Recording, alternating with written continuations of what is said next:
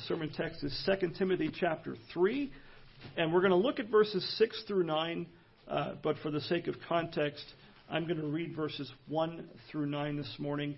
Uh, if you're able to do so, I invite you to stand for the reading of God's Word this morning. Again, reading verses 1 through 9, but we're going to focus on verses 6 through 9. Give ear to the Word of God. Paul says, But understand this, that in the last days there will come times of difficulty, for people will be lovers of self, lovers of money, proud, arrogant, abusive, disobedient to their parents, ungrateful, unholy, heartless, unappeasable, slanderous, without self control, brutal, not loving good, treacherous, reckless, swollen with conceit, lovers of pleasure rather than lovers of God, having the appearance of godliness but denying its power. Avoid such people.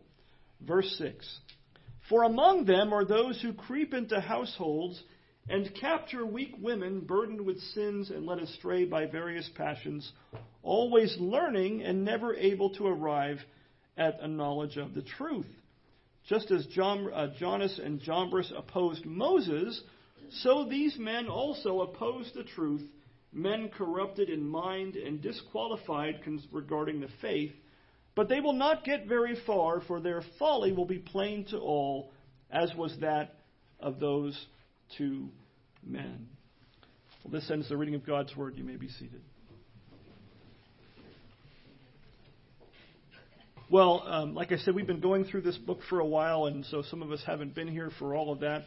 Um, at the beginning of this chapter, of chapter 3, Paul warns, as I just read, Timothy and us. Uh, you know, Timothy was a young pastor. He was kind of Paul's apprentice or protege pastor, so to speak. Paul had left him behind in Ephesus to continue the ministry while Paul was gone. But he warns Timothy that in the last days, what does he say? There will be times of difficulty, or the King James puts it, there will be perilous times, you know, dangerous times in these last days. And we, we saw a number of weeks ago, we started looking at this text, that the last days that Paul speaks of in verse 1 is not a reference to some far off time, well off in the future, that Timothy would not even live to see in this life. It was a reference uh, rather to, to the present time. The last days began at the first advent, the first coming of Christ. So that is to say, the last days, this is bad grammar, but the last days is now.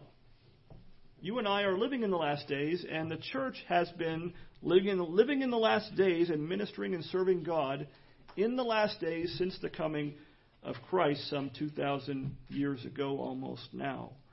Uh, you might remember as we looked at that passage, if you were here, that Paul gives a rather specific reason why there would be times that were perilous or difficult in the last days for Timothy as he ministered the word of God. He, he said that these times of difficulty that, that, that Timothy and others would encounter in their ministry of the gospel uh, would, would come for a very specific reason. And what is that reason? It's the reason is the sinfulness of men. He says in verse 2, remember he says there will be perilous times. Then verse 2 he says, For or because people or men will be lovers of self, lovers of money, proud, arrogant, abusive, and that whole list of things uh, that Paul lists through verse, through verse 5. Now, the people that were going to make these difficult times for the church and for the ministers of the gospel, the people that Paul has in mind here in this, in this letter are of two kinds, of two basic kinds. First, this is a description of false teachers, as we see in our text, who will seek to basically infiltrate the church and lead others astray. This is the group that Paul has in mind mainly in our text. He does deal with a little bit of the other group as well, but mainly it's the false teachers that he is dealing with here. And he describes them in verse 8 as being those who, quote, oppose the truth. That is one of the characteristics of false teachers. They oppose the truth. They don't just teach something different or new, they oppose, they actively oppose the truth of God. He, he goes on in verse 13 to describe them as, quote, evil men or evil people and impostors. And he says they will go on from bad to worse, deceiving and being deceived. It's quite the quite the description of these false teachers. What are they? They themselves are false converts, and they are fake or false shepherds. In the Old Testament, if you would speak of these kinds of men, you would call them false prophets. People who claim to speak for God. That's what a prophet did, right? But they, these didn't speak for God. God didn't send these. Same thing is true uh, in some ways in the New, Te- New Testament, uh, the age that we are in now. The second group of people that Paul deals with uh, throughout the rest of the letter are those who seek after and support such false teachers. So they're both related in some ways. Uh, this is the group that Paul is going to address to Timothy in the opening verses of, of chapter 4. These are the kinds of people he tells about who will, quote, not endure or put up with sound teaching. There are many in the visible church today who fit that description. They will not endure it. They, will, they can't stand it. They won't stand to hear uh, sound teaching. And, you know, I've said before, you might think if they don't like sound teaching, they just would avoid the church altogether. But it's not what they do, is it?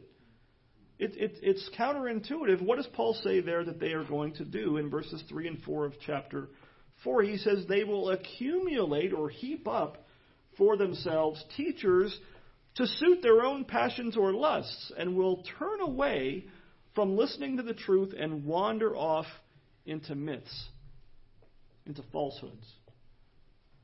It's a kind of a, sh- a startling thing to, to hear him say. They won't avoid teaching. They'll heap up for themselves teachers. They will seek out, actively seek out teachers who will tell them what they want to hear. Like a dog with itching ears. That's what people will, many people will do. And they will turn away from listening to the truth and wander off into myths. Well, we will get into that, Lord willing, in more detail when we come to chapter 4 uh, of our study. But for the time being, let us be warned to be careful. You and I need to be careful not to be deceived and not to be led astray by false teaching. By the grace of God, let you and I be determined not to be those who have itching ears and an inability to endure the truth. If whoever it is, myself or anybody else that you're listening to preach or teach, you know, we always use the Bereans as an example with good reason. Um, if what they're saying can be shown to be true to the Word of God, whether it makes you uncomfortable, whether it, cuts against the grain of what you think already, whatever the case may be, if it can be shown that it's in the Bible and it's what the Bible teaches, uh, let us be those who, who humbly accept and receive God's Word and not uh, walk away from it and wander off into myths and be led astray. You know, it's not without reason that the Bible gives us at, at times some very strict admonition and warning about false teaching and the false teachers themselves who peddle it. Uh, second John, the second epistle of John, is just one chapter long, but verses 9 through 11 it says this Everyone who goes on ahead, you know, kind of wanders off, goes on ahead and does not abide in the teaching of Christ does not have God. You know, they're not in the ballpark, so to speak. They're not close but no cigar. They don't have God, no matter what they profess. They don't have God. Whoever abides in the teaching has both the Father and the Son. Here it is. If anyone comes to you and does not bring this teaching, the teaching of Christ, do not receive him into your house or give him any greeting. Don't even give them a greeting. Why? For whoever greets him takes part in his wicked works. It's like, don't even shake their hand. You know, that goes against everything we, we, we are typically taught to do. You know, we're, we're taught what's the 11th commandment? Everybody knows it, even if you've never heard of it. Be nice. It's the unofficial, it's in the white spaces somewhere between uh, verse 17 and 18 in Exodus 20. It's not really, but, but that's what we think. With, oh, you know, it's not very nice. That's going to hurt my witness. If somebody is teaching a false gospel, don't even shake their hands. That's kind of what John is saying. Don't greet them. Don't let them in your house. Don't welcome them. Don't say, hey, brother, I know we disagree on a few things. No, he, he says if you do that, you take part in his wicked works. We need a, a, a, a change of thought in how we view false teaching and heresy, especially a false gospel. So let us not partake or share in the works the wicked works of deceivers, or by tolerating or welcoming them not into our homes, not into our churches, not into our pulpits. And may those of us who are called by God as elders in God's church, let us be careful to keep a watch over the flock, to defend Christ's sheep from the wolves who come in dressed in sheep's clothing. That's you know, that topic is I would say it's about half of Second Timothy. He spends time dealing with it. I mean, think about that. Think about Second Timothy is Paul's last epistle as far as we know before he was martyred. He tells Timothy in chapter 4, I'm not going to be around long. I'm already being poured out as a, as a, as a drink offering, so to speak. He knew his days on this earth were, were more and more numbered. And so, you, you know, when you write your last words to someone, you pick what's most important. What does Paul spend half the letter dealing with? You've got to watch out for false teaching. Here's how you deal with false teaching. Beware of such things. Well, the first thing I want to look at this morning that Paul directs our attention to in verses 6 through 9, it doesn't tell us everything, but it does give us some idea of the methods of false teachers. The methods of false teachers, how they go about doing what they do. Look at verses 6 and 7. He says, For among them are those who creep into households and capture weak women, burdened with sins and led astray by various passions, always learning and never able to arrive at a knowledge of the truth. Now, what do you notice about what Paul says there? What do you notice about the methods or tactics of these false teachers? You'll notice they don't do what they do out in the open. They're not up front they're not out in the open. They, their tactics are that of, of stealth and cunning. What does he say? They, they creep or sneak into households. They don't come through the front door, so to speak. You could say they even seek to operate behind the scenes rather than in the usual way of openly professing their teaching before the church where the elders are present to guard the flock against false teaching. So they're sneaks. They're dishonest in doing that. If they were honest, they'd be open and upfront about what they're what they're trying to do. Secondly, they, they prey on the weak.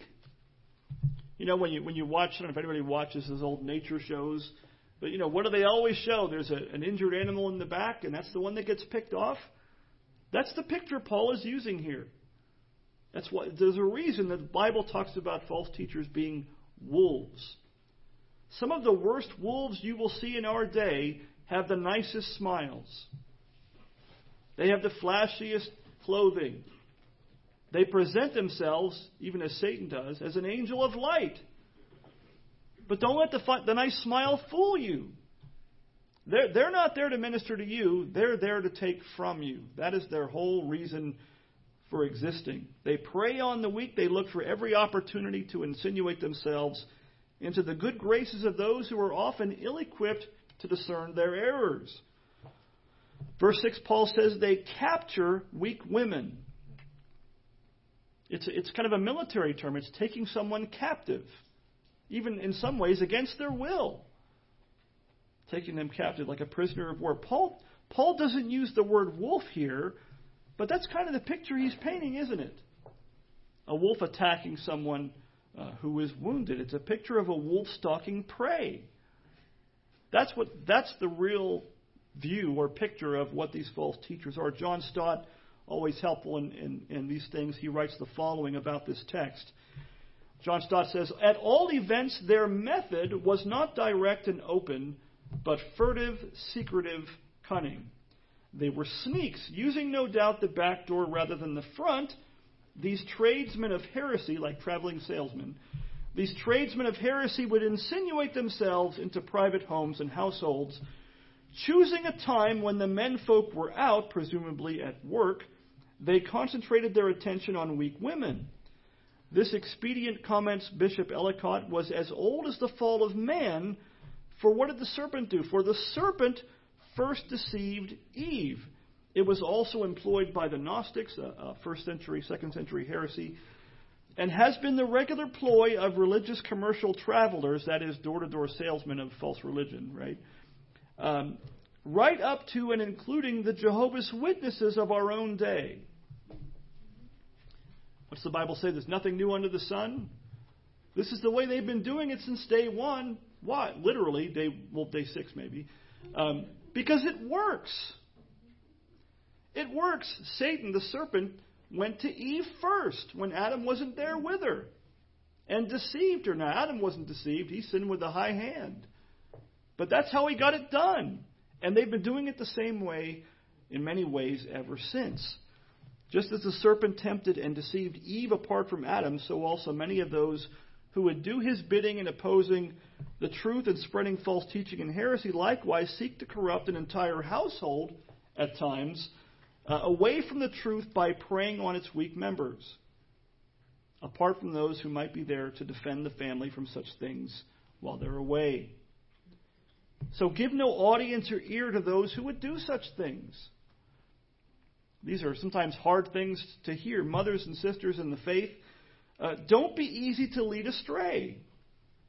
If someone tries to, to, deceive you, to, to bring you a teaching you are not familiar with or you don't recognize, uh, tell, tell those teachers, whoever they may be, whether they be at your door or somewhere else, tell them they can run their teaching by your husband first if you're married, or your father first if you're in your father's household, or even past your elders or your pastors.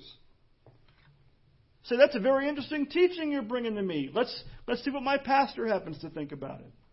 You may not see them again. That's how that works. It's, it's an amazing thing how often uh, one of these cults comes by the house and has in the past come by the house, uh, and they, they learn there's a, a person in the house who knows their Bible, even sometimes in our case, a pastor, not that that's always a guarantee, uh, how fast they go. They, they beat feet, they leave pretty quickly. Um, you know, it's, it's, it's said by Paul in 1, 1 Corinthians 14.5, Paul talks about, this, this is one of those verses that offends many in our day, but it's God's word uh, he tells wives to, to ask their husbands at home if they want to learn something. If they want to know something about a teaching, it says, let them ask their husbands at home. Now, that may imply a lot of things, but what does it imply about husbands and wives? It implies that husbands, men, you should be people who can lead your home. You should be people who know your Bible and are seeking to know the Word of God. So when you hear false teaching, you can protect your family. You know, you are to protect your, your wife, your children uh, from danger, and that includes spiritual danger. It's not just keeping them safe from somebody breaking in the house. It's keeping them safe from false teaching and heresy uh, of false of false gospels. Be careful what you read. Be careful what you listen to. Be careful what you watch, whether online or otherwise. You know there there is more than one way in our day to sneak into a household. And we have to be careful of the things that we allow into our homes in this regard. Likewise, fathers and brothers in the faith, are you equipped to, to discern truth from error? Are you growing in your ability to discern truth from error? Are you able to spot the wolf dressed in sheep's clothing so that you can protect your household from such things? If you're not even married yet, but you're seeking marriage, are you, are you becoming equipped to do those kinds of things? If not, why not? Are you making it your aim to grow in the grace and knowledge of our Lord and Savior Jesus Christ as Peter tells us to do in 2 Peter 3:18? That should be our aim. We should make it our aim not just for that reason, but among other things to be able to protect our homes from spiritual threats as well as physical ones. Now here's the elephant in the room. Uh, why does Paul specify weak women here? And if you have the King James, it's worse, right? Uh, King James, what does it say? Anybody have one? Silly women. You know, translating is hard. you know, just put it that way. But weak or silly women. Why does he? Why does he mention them in particular? Now, one thing to notice: Paul doesn't say he's not speaking of all women here. He doesn't say all women. He says weak women, or literally, it's little women. I don't know if that has anything to do with the title of that book by the same name, but it's it's a diminutive in, in the original Greek. It's it's a way of saying little women. It doesn't mean short women, right? It means small-minded, simple-minded, uh, weak women. Um, there are women and there are weak women, or little women that fit the description that Paul gives here. And Paul isn't speaking of all women in general here in this way. Uh, but false teachers are always on the lookout for the weak. They look for an easy target. And what characterizes these little women or weak women that Paul talks about here? Look what he says about them. They are, quote, burdened or weighed down with sins and led astray by various passions or lusts, always learning. It's not like they don't want to learn, always learning and never able to arrive at a knowledge of the truth. How do they spot the weak women? That's it. That's what they look for. That is a description of the ones that they seek to prey on. They're weighed down with sins, and notice what he says they are led astray by various lusts. In other words, they're already straying from the truth. And these false teachers see that and they go, oh, I just got to give them a little bit, a little nudge and push it further, and maybe I can capture the whole household if I capture the wife, if I capture the weak, the weak woman in the house. Um, it's much easier to, to deceive those and lead them further astray if they're already being led astray by their own passions and lusts. That's what they look for. No doubt this is probably a very similar idea to what Paul has in mind in chapter 4, verse 3, where he speaks of those having itching ears, and what do they do? They accumulate for themselves teachers to do what? Or who do what? To suit their own lusts. In other words, here's the lust they're, they're stumbling into and captive by, and they look for teachers who will make that okay that will make that acceptable to not repent of whatever those things are. It's okay. It, no big deal. That's what they look for. And so that's what the false teachers will look for themselves. Sad to say, I hate to say things like this, but there will never fail to be an audience among some professing Christians for any form of teaching that allows them, gives them an, a cover for going on and living in sin and, and with impunity. There's never a shortage of people looking for a teacher that will give them license to sin. If you want to build a church fast, there's one way to do it, uh, but it's not the right, not the right way. Now there is a kind of learning. Notice these these weak women. It's not like they're not trying to learn at least something, right? There's a kind of learning that is sub-Christian. There is a kind of learning and a desire for learning new things that does not lead to edification and growth in grace. Stott again uh, writes the following, noting that same bishop he mentioned. He says, It was no love of truth that impelled them to learn, however, but only a morbid love of novelty. Such women weaken character and intellect are an easy prey for door to door religious salesmen. Sometimes the, the desire to learn isn't in a right way. And it's, it's more about learning novel things or having the inside scoop, uh, theologically speaking, that others don't have. And that goes for men too. Many of the cults, I would almost say all of the cults, what do they do? They prey on your ego. They say things like, oh, you know, those other Christians out there, they don't know this. They don't know this thing, but, you know, you and me, we're the smart ones. That's a cult. If you find yourself in a church like that, Get out. Go someplace else. That is, that, that is the motive, that is the manner uh, of cults, or it's a cult waiting to happen when they talk to you in such a way. John Calvin says this they learn because they are curious and have restless minds, but in such a way that they never reach any certainty of truth. So, in and of itself, a desire to know something, a desire to learn, is no mark of grace. We, we need to be coming to a knowledge of the truth and not tossed to and fro by every wind of teaching, as the Bible says as well. Well, the second thing for us to look at is not just the methods of false teaching, but the mark of false teaching. How do you recognize it? And this, we won't say everything this morning, but how do you how do you recognize it and know it when you see it? What what is the main thing about it? Well, Paul describes it in terms of at least one thing here, and that is false teaching in many ways is characterized by a settled opposition to the truth. It's characterized by a settled opposition to the truth, just as the weak women in verses 6 and 7 are always learning but never able to come to a knowledge of the truth. Even so, these false teachers are those who do what? In verses 8 and 9, he says they oppose the truth.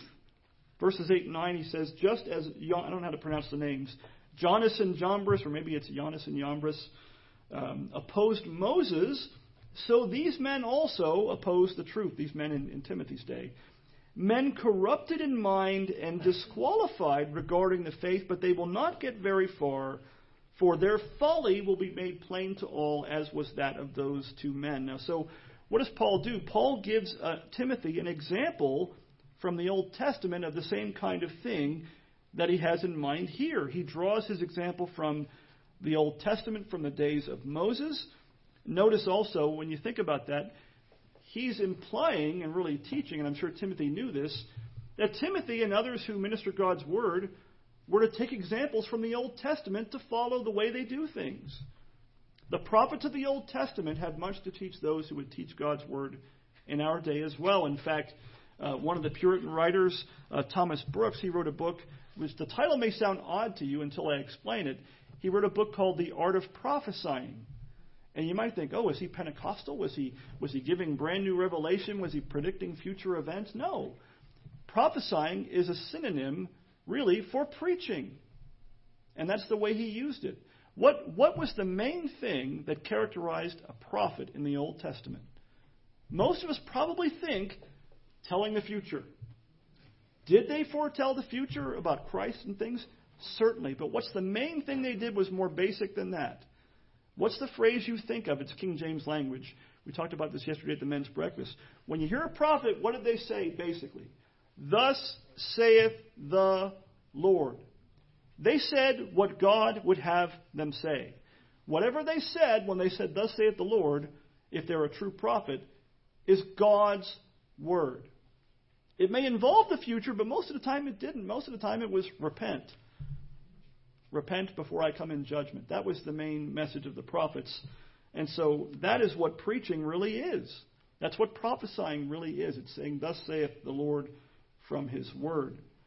Um, so Paul gives that example from the Old Testament. Now, here it is. Um, maybe you're asking yourself, who in the world were Jannes and Jambres? And I will tell you with certainty that I don't know.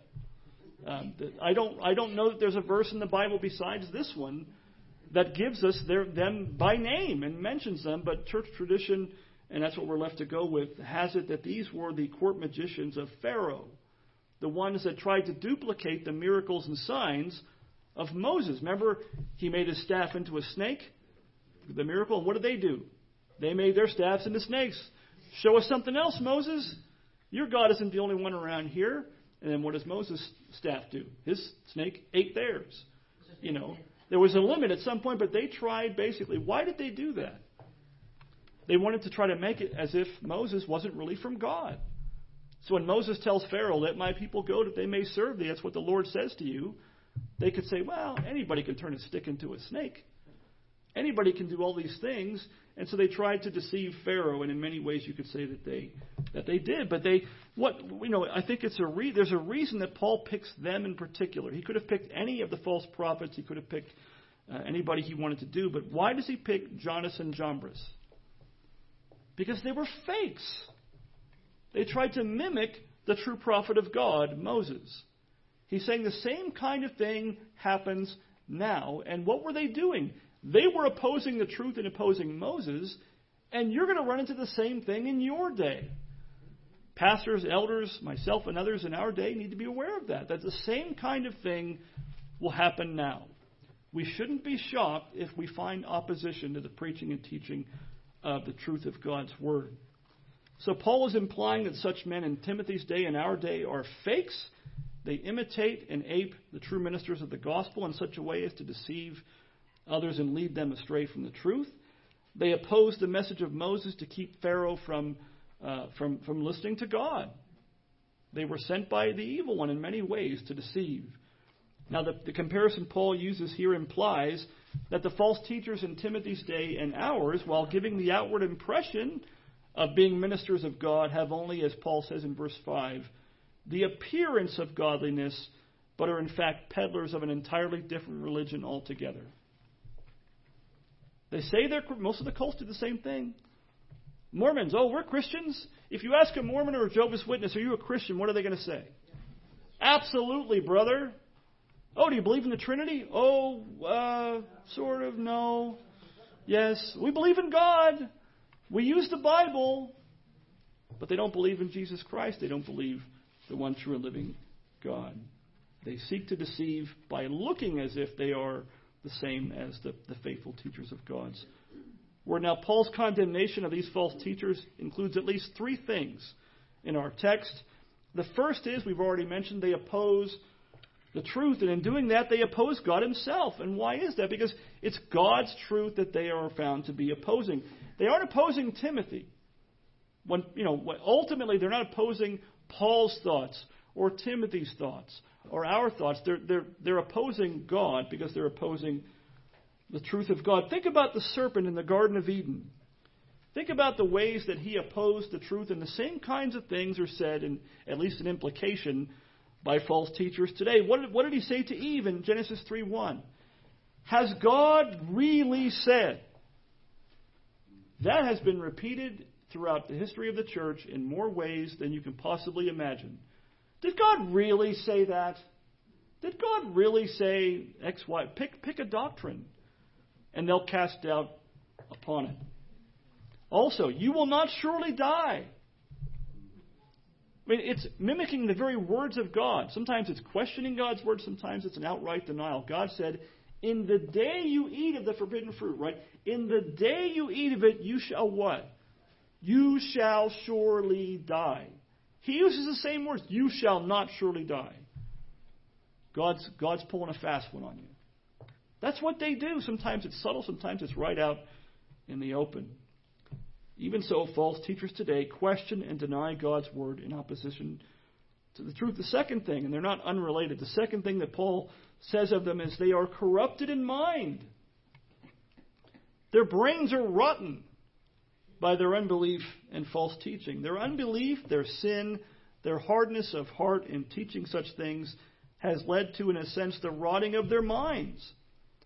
Their false teaching in opposition to the truth of God uh, in this case, it's a settled disposition. This is not the occasional accidental slip up here and there.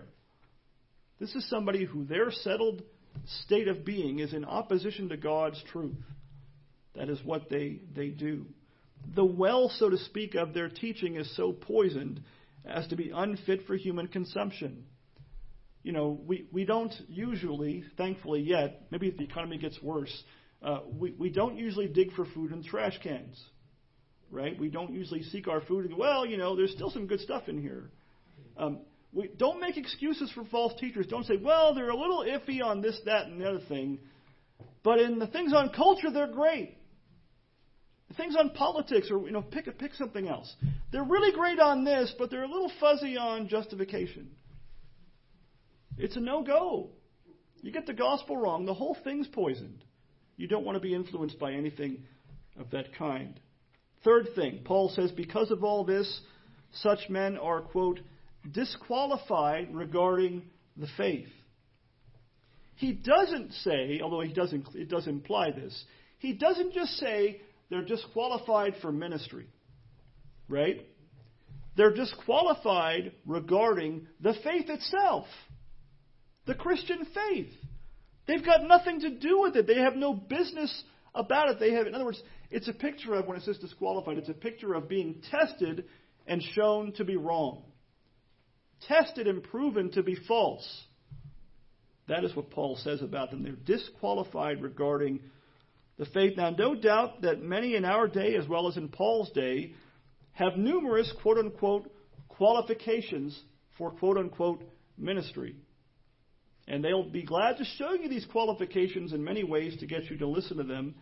They can point to, for instance, their degrees hanging on the wall. They can point to their worldly success in what they're doing.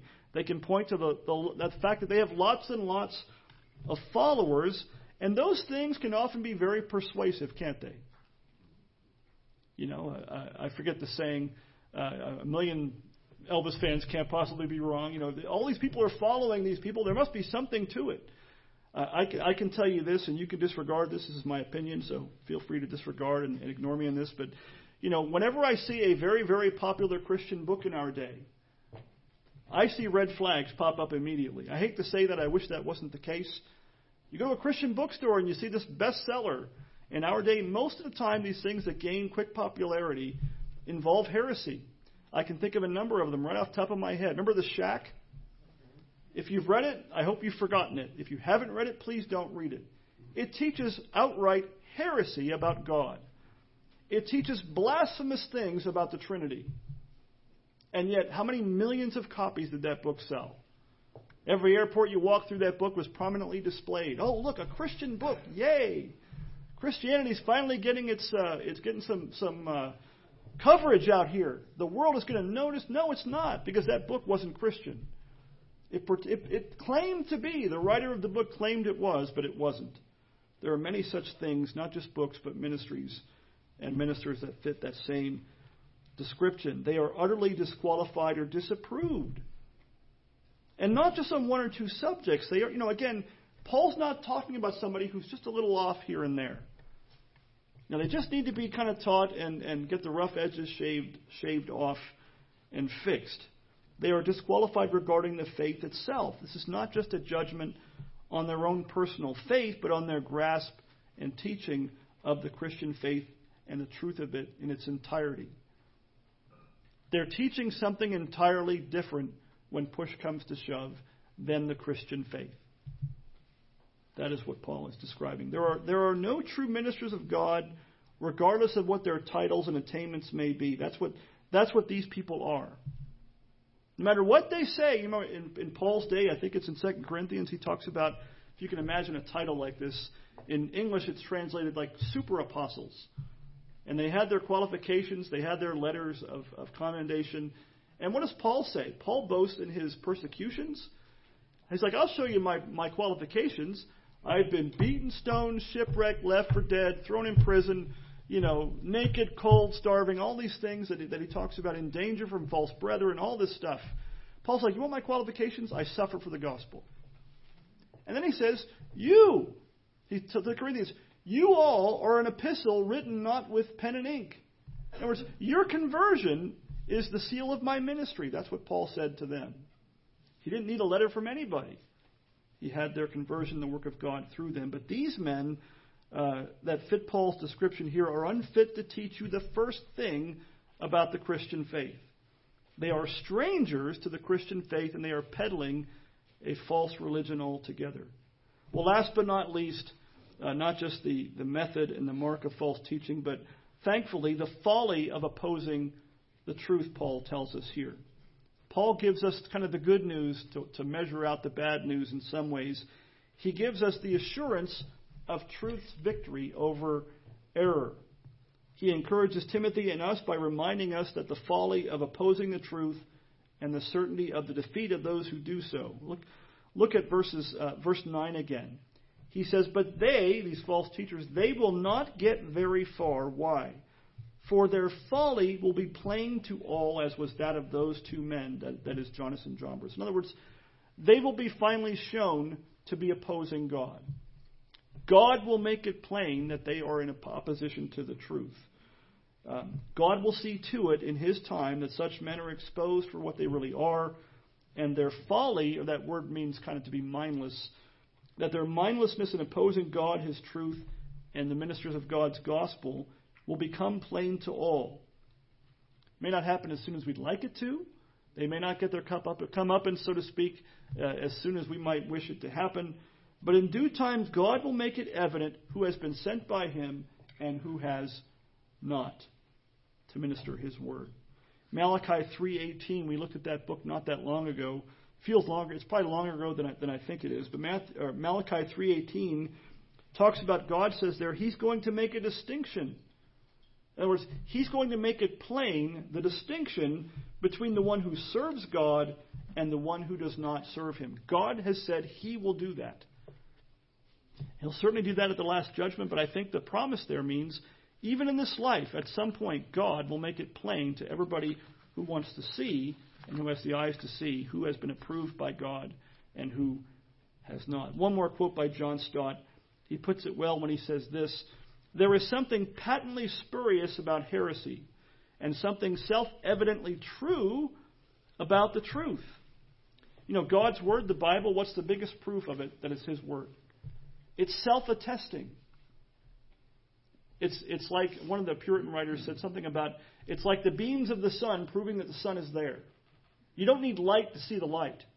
You don't need anything else to know that this is the truth of God that it's God's word, but he says there's something self evidently true about the truth, error may spread and be popular for a time, and it is, but it will not get very far. In the end, it is bound to be exposed, and the truth is sure to be vindicated.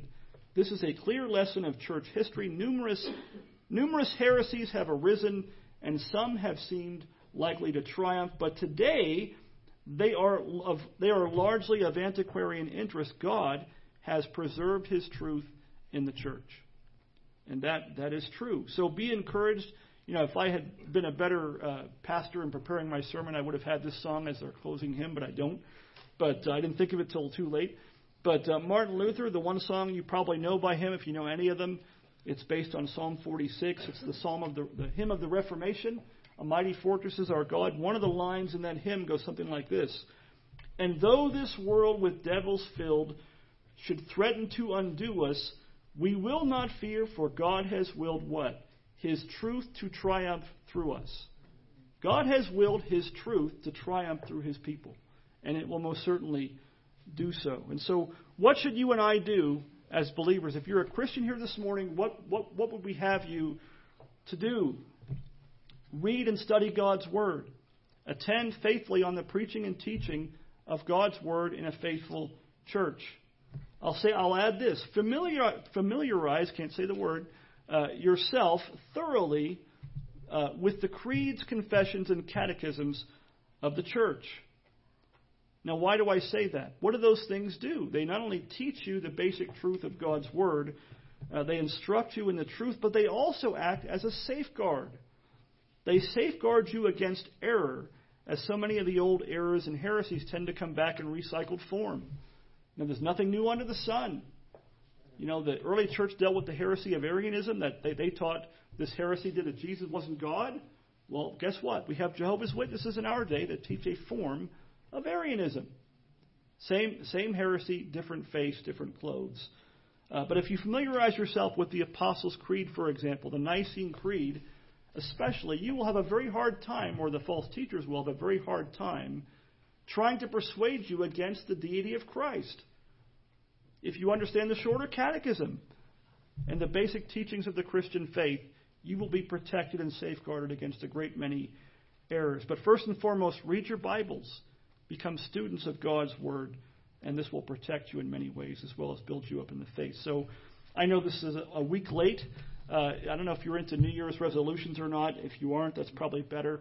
Uh, but if you are into that sort of thing, make it your aim this year in 2023 in all of these things to grow in the grace and knowledge of Christ and to grow in godliness in Him. Amen.